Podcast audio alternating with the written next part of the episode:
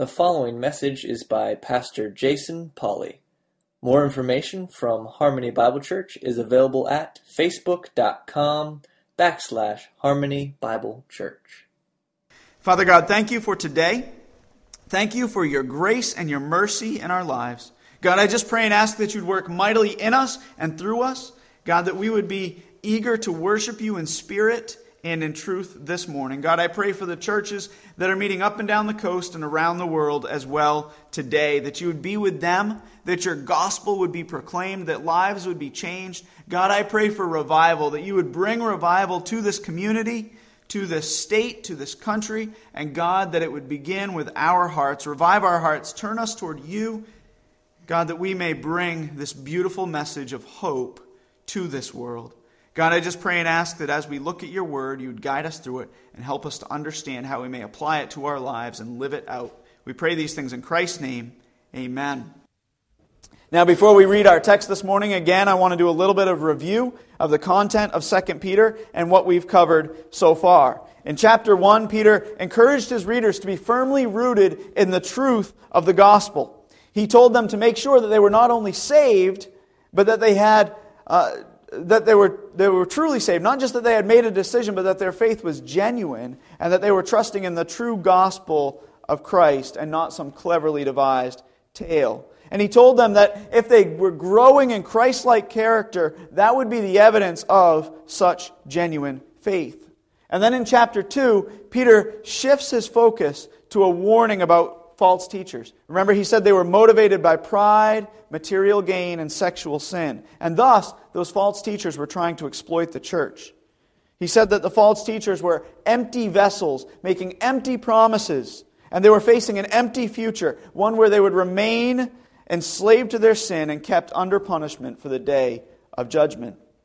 And then last week, as we started chapter 3, Peter continued to address the harmful teaching of these false teachers. He said that they were mocking those who believed in the return of Christ, and that such mockers were they were following their desire, which led to their denial of truth. That as they followed desire, they began to deny the truth of God's word, specifically that Christ was coming back in judgment. And when they denied the truth, that led to ultimately their disregard for God and his warnings. So, with that in mind, let's turn to our text this morning. If you'll stand with me for the reading of God's Word. 2 Peter 3, we're going to be looking at verses 8 through 10 specifically, but I actually want to back up and read verses 1 through 10. This is now, beloved, the second letter I am writing to you, in which I am stirring up your sincere mind by way of reminder, that you should remember the words spoken beforehand by the holy prophets and the commandment of the Lord and Savior spoken by your apostles. Know this, first of all, that in the last days mockers will come with their mocking, following after their own lusts, and saying, Where is the promise of his coming? For ever since the fathers fell asleep, all continues just as it was from the beginning of creation. For when they maintain this, it escapes their notice that by the word of God the heavens and the earth existed, were formed out of water, and existed long ago, and the earth was formed out of water and by water, through which the world at that time was being destroyed, being flooded with water. But by his word, the present heavens and earth are being reserved for fire, kept for the day of judgment and destruction of ungodly men. Verse 8. But do not let this one fact escape your notice, beloved that with the Lord, one day is like a thousand years, and a thousand years like one day. The Lord is not slow about his promise, as some count slowness, but is patient toward you, not wishing for any to perish, but for all to come to repentance. But the day of the Lord will come like a thief, in which the heavens will pass away with a roar, and the elements will be destroyed with intense heat, and the earth and its works will be burned up. Father God, thank you for your word. May you just add a blessing to it as we prepare to apply it to our hearts this morning. Amen. You may be seated.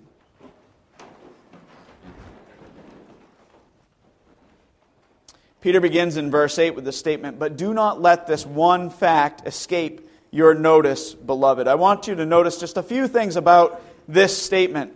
First, he begins with a, a word of transition. He says, but. And this word but shows that what follows stands in contrast to what he just said. It should cause us to look back to the previous verses and remember what he said about these mockers. Remember, he said, they follow their desire, which leads to denial of truth, which leads to a disregard for God. And second, I want you to notice that Peter is speaking directly to believers with some very specific instructions here by saying, But you, beloved, meaning those whom I love or dear friends, he makes it clear that he is contrasting the way believers should act with the inappropriate conduct of these false teachers. Remember in chapter 1, Peter encourages believers to live in light of the gospel. And then almost all of chapter 2 is spent describing the behavior of false teachers. And ultimately, chapter 2 then serves as a warning for how not to live. And now, in chapter 3, verse 8, he transitions back to where he began in chapter 1. He, transitions, in a sense, by saying, But you, beloved, this is how you should live. And lastly, in this uh, phrase, this opening phrase, I want you to notice that he says, uh, escape your notice. He uses this phrase, escape your notice. And this should jump off the page for us. Remember last week we talked about how Peter used this very same phrase and how the New American Standard obscures its meaning a bit by allowing us to think that Peter is talking about simply not noticing something. However, as we saw in verse 5 earlier, this, this phrase carries not just the idea of being unobservant, but instead the idea of deliberate disregard. That in the Greek, the idea is of purposefully ignoring something. So, what Peter is saying in the first part of verse 8 is, But you, beloved, in contrast to these mockers, be careful to regard. Don't deliberately disregard, but be careful to observe and regard the following. So, I've titled today's message, Regarding the Truth. For we should be careful to regard, to make sure that we notice the truth of God's word and the return of Christ. So now let's get into the rest of our text, beginning with the first point in our sermon outline. The first thing I want you to notice is God's timing. Number one, God's timing.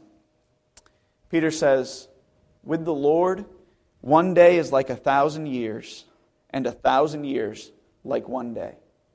His main point in saying this is that God does not work according to our timetable. And if you've been on this earth for any period of time, you know this to be the case. For sometimes we want things to happen in our timing and not God's timing, but God does not work according to our timetable.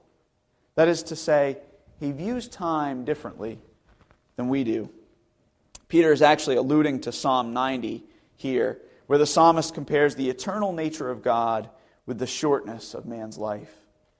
Psalm 90, verses 1 through 4 says this Lord, you have been our dwelling place in all generations.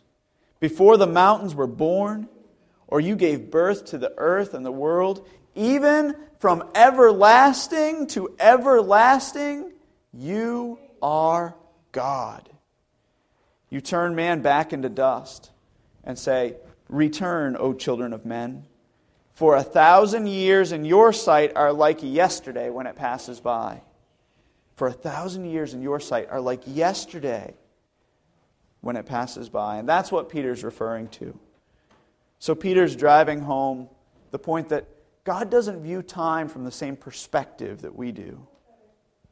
That instead, from everlasting to everlasting, He is God.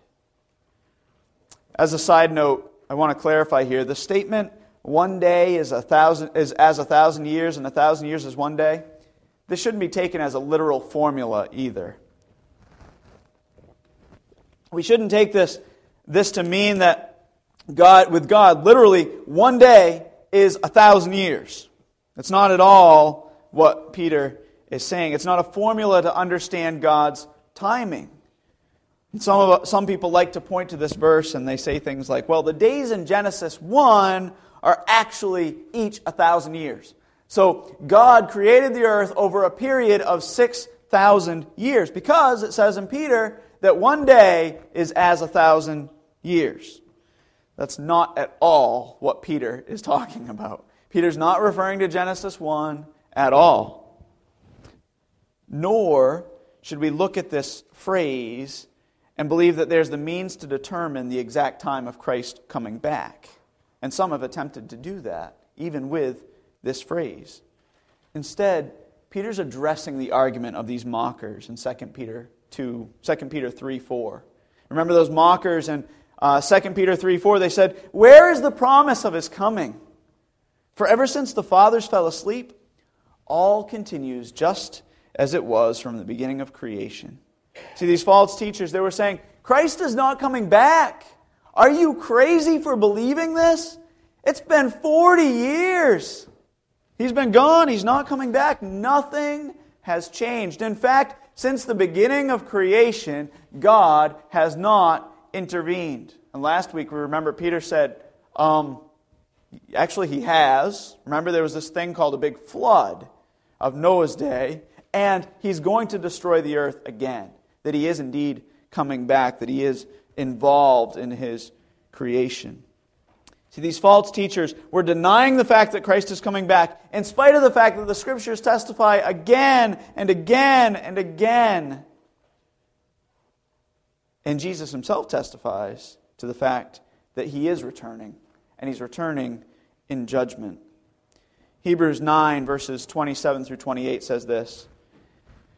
And inasmuch as it, as it is appointed for man to die once, and after this comes the judgment, so Christ also, having been offered once to bear the sins of many, will appear a second time for salvation, without reference to sin, to those who eagerly await him.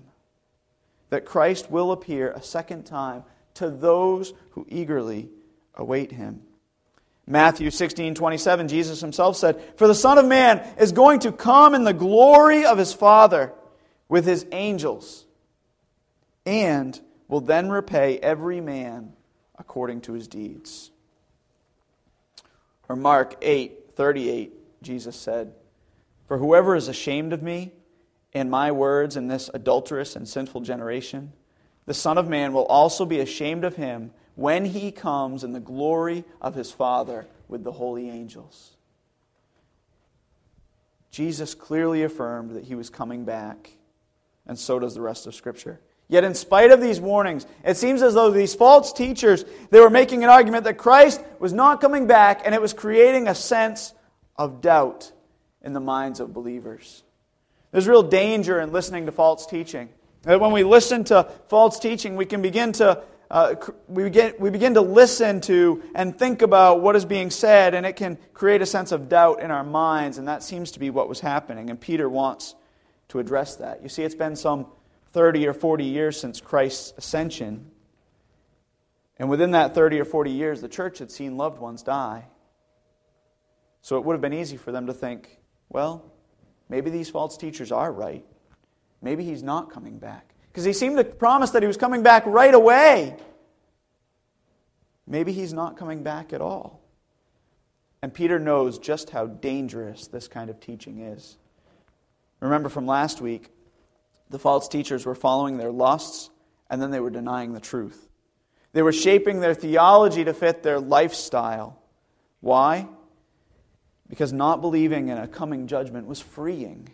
It was freeing them to do whatever they desired. And Peter knows that temptation will come into the lives of those beloved believers to whom he's writing. He knows that temptation is going to come, just like it will come into our lives. And when it does, Peter wants them to stand firm in the truth that it does matter how we act, that our behavior, our actions do matter, that we are called to honor Christ and glorify Christ with our bodies. We let the truth dictate our behavior, not our desires dictate what we believe.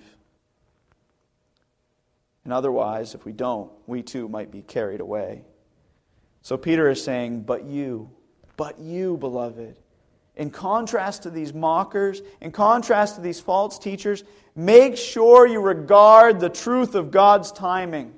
He's saying, make sure you regard the truth of God's timing, that though the, the day of the Lord may seem long in coming, it's been 40 years, church, and we stand here today saying, it's been 2,000 years. Peter's words ring ever true today. That though it may seem long in coming, his timing is not like yours. Regard the truth of God's timing. So now we move on to the second point in our sermon outline. The second point is God's patience. So we've seen God's timing. Now we need to regard the truth of God's patience. Peter continues on and says, The Lord is not slow about his promise, as some count slowness, but is patient toward you not wishing for any to perish, but for all to come to repentance. See, the reason for God's delay is because He's patient. The word perish is the same word used throughout Scripture to refer to eternal destruction. God's not talking about just death, He's talking about eternal destruction here. God does not wish for any to face eternal destruction. And therefore, the repentance that Peter is speaking of and says he desires, God desires all men to experience, that repentance is repentance that leads to eternal life. A repentance of sin and a trust in the atoning work of Christ on the cross. It's also seen, this very same concept is seen in 1 Timothy 2 4, where Paul says that God desires all men to be saved and to come to the knowledge of the truth.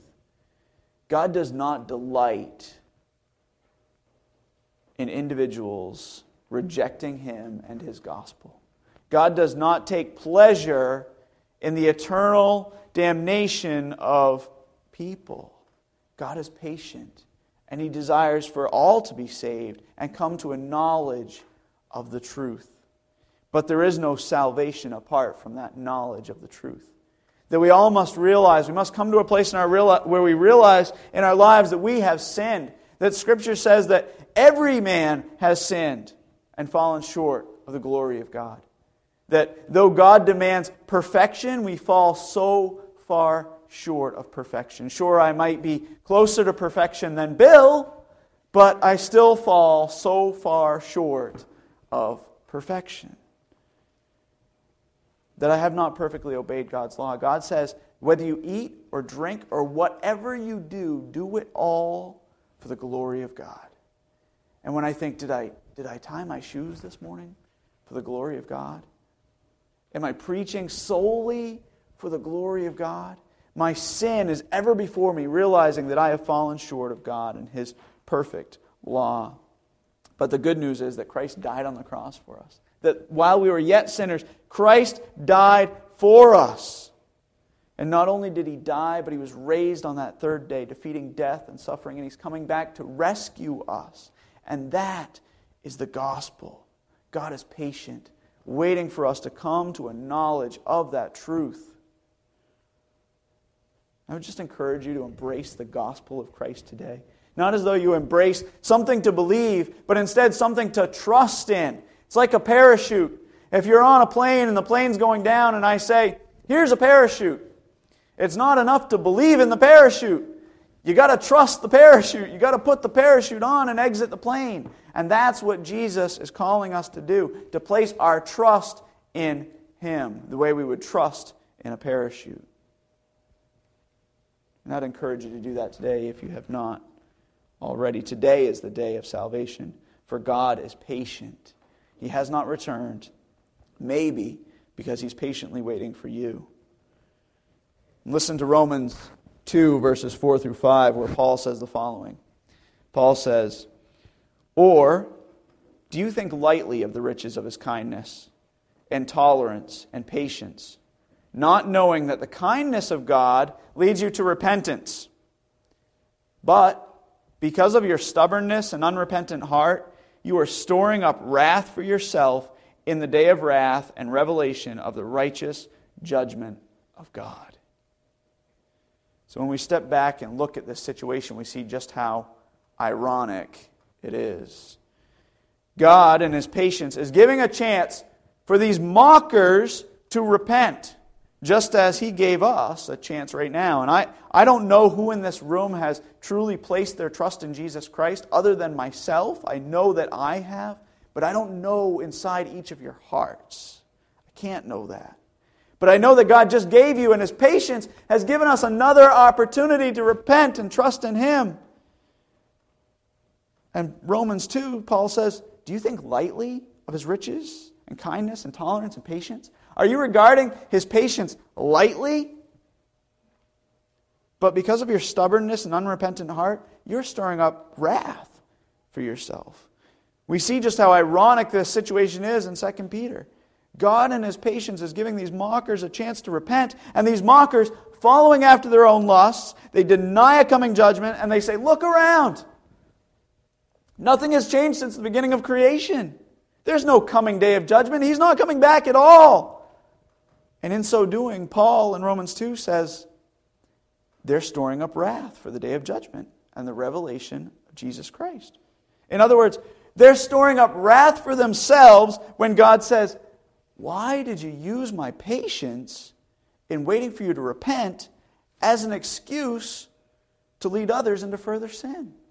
That you look at my patience and you say, well, clearly he's not coming back, when my patience was an opportunity for you, for you to repent. Should be a warning for anyone who's here, who's not a believer, who has been given a chance an opportunity to repent and who has had the Holy Spirit speak to them this morning of the truth of the gospel. And then they say, I'm not really sure I believe all this. Romans 2 says you're storing up wrath for yourself in the day of judgment when you do that.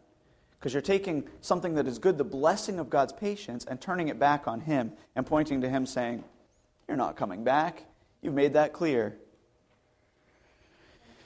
Now, by um, I want to note that Peter and Paul are speaking of the perfect will of God as well. God does not desire anyone to perish. The, the scripture says God does not desire anyone to perish. However, we also know from Romans 2, which we just read, and the rest of scripture, that some indeed do. That God, in his sovereign will, does allow some to perish. We spent some time talking about the two different wills of God a number of weeks ago in Sunday school. Bill brought it up. His will of command and his will of decree. That God commands certain things and sometimes different things, and according to God's sovereign plan, happen that are contrary to his command, the way he commands us to act. And I don't want to get hung up here on that and, and lose focus. It's easy to pause there and start to lose focus on what Peter is actually communicating. The application for us here is that the day of the Lord has not come yet because God is patient. The day of the Lord has not come, and it's not because God is slow, it's because He's patient, and He doesn't want to see any perish. Therefore, we shouldn't mourn over His delay. We shouldn't turn his delay back on him and say, He's not faithful. But instead, we should rejoice in his delay. Every day that he does not come back is a day to continue to share the gospel. So while we long for Christ's return, at the same time, we praise God for the fact that it hasn't happened yet. Because that means that means that God is not done calling people to repentance. So I believe wholeheartedly that if God does not, if Christ does not come back between now and October 31st, that there are more people that God is going to call to repentance. And we step out in faith, sharing that gospel, encouraging people to repent and trust Christ. God's not done calling people to repentance. Peter says, So don't be discouraged by what appears to be slowness. Be encouraged, for God's timing is perfect. He has more people to be saved. Praise Him for that. So, with this second point, we understand Peter to be saying, But you, beloved, but you, in contrast to these mockers, make sure you regard the truth of God's patience. So, having seen the regarding our need to regard the truth of God's timing and our need to regard the truth of God's patience, we now look to our third point, and that is God's decisiveness. God's decisiveness. Having reminded his original audience and ultimately us that God's timing is different than ours and that he's patient in waiting for people to come, to come to repentance, he now reminds us that God is decisive. 2 Peter 3, verse 10 says this But the day of the Lord will come like a thief, in which the heavens will pass away with a roar, and the elements will be destroyed with intense heat, and the earth and its works will be burned up. Peter wants us to know that God's patience will not last forever. And that the day of the Lord, the return of Christ to judge the world and reign and rule in righteousness, is certain. In other words, Peter didn't want his readers to mistake God's patience for hesitation. God wasn't indecisive. He's not indecisive about, well, should I come back now or should I come back tomorrow? That He's patient and He will return. Only He knows the day and the hour. When He does, it'll be with decisiveness. Christ is certainly coming back, and He's going to do so with all consuming power. I want you to notice the conviction with which Peter speaks of this day. He says, The Lord will come. The heavens will pass away. The elements will be destroyed. And the earth and its works will be burned up. Peter knows beyond the shadow of a doubt that Christ is coming back to bring judgment upon the earth, and he wants his readers to know that as well. Now, you've probably noticed that Peter doesn't go into a ton of detail about what this day of the Lord will look like. Um, therefore, I'm not going to spend a lot of time on it either, thankfully, because there's a lot of debate and a lot of talk about what this day of the Lord looks like. And we can throw around fancy words like dispensationalism or talk about a pre tribulation rapture of the church. But that's not what Peter's getting at here. That's not Peter's point. Instead, Peter says, Jesus is coming back to judge the world in righteousness. And when he does, this judgment is going to know no end. The heavens are going to pass away with a roar. The elements are going to be destroyed. And the earth and all of its works are going to be burned up. In other words, this judgment is going to be all consuming. St. Augustine said the following, uh, I think a great quote for today as we every day we hear more and more believers saying, certainly this must be the end times, as we've said for 2,000 years. Certainly it cannot get any worse than it, than it is today. And while we know it is, it, it must be close. It must be close. For Jesus said, I'm coming back and he seemed to indicate he's coming back very quickly. But God's timing is not our timing. And God is patient. But he is coming back. St. Augustine said, He who loves the coming of the Lord is not he who affirms that it is far off, nor is it he who says that it is near, but rather he who, whether it be far off or near, awaits it with sincere faith, steadfast hope, and fervent love. See, Peter is issuing a warning. He's issuing a warning because not only is the return of Christ certain, but it's going to catch many people unprepared. Peter illustrates this point by saying, It will come like a thief. And Peter also, uh, Peter warned about this, but so did Paul. Paul warned about being unprepared for this day in 1 Thessalonians 5. 1 Thessalonians 5, verses 1 through 8 says this now, as to the times and epochs, brethren, you have no need of anything to be written to you, for you yourselves know full well that the day of the Lord will come just like a thief in the night. Paul says, I don't even need to write to you about when it's going to happen. You know it's going to come like a thief in the night.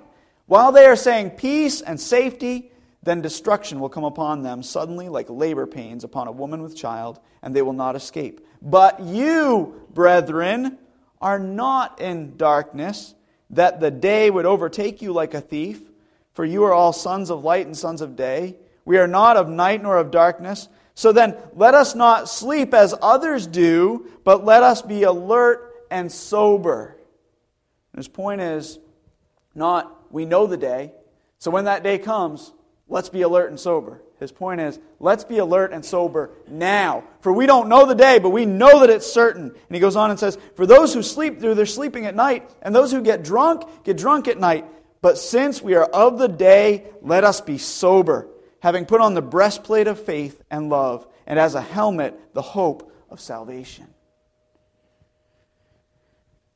Jesus himself compared his coming to that of a thief in the night. In Matthew 24, Jesus, verses 42 through 44, says this Therefore, be on the alert, for you do not know which day your Lord is coming. But be sure of this that if the head of the house had known what time of the night the thief was coming, he would have been on the alert and would have not allowed his house to be broken into.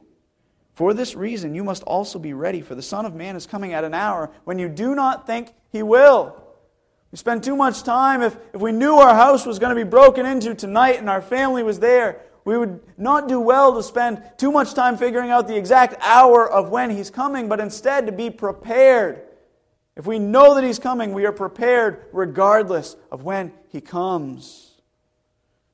So Peter and Paul are repeating the, war- the warnings of Jesus and saying, like a thief catches people who are unprepared, so Jesus will come catching many unprepared. Therefore, be alert, be sober, be prepared at all times, for you do not know the day or the hour of his return, but you know, you know it to be certain.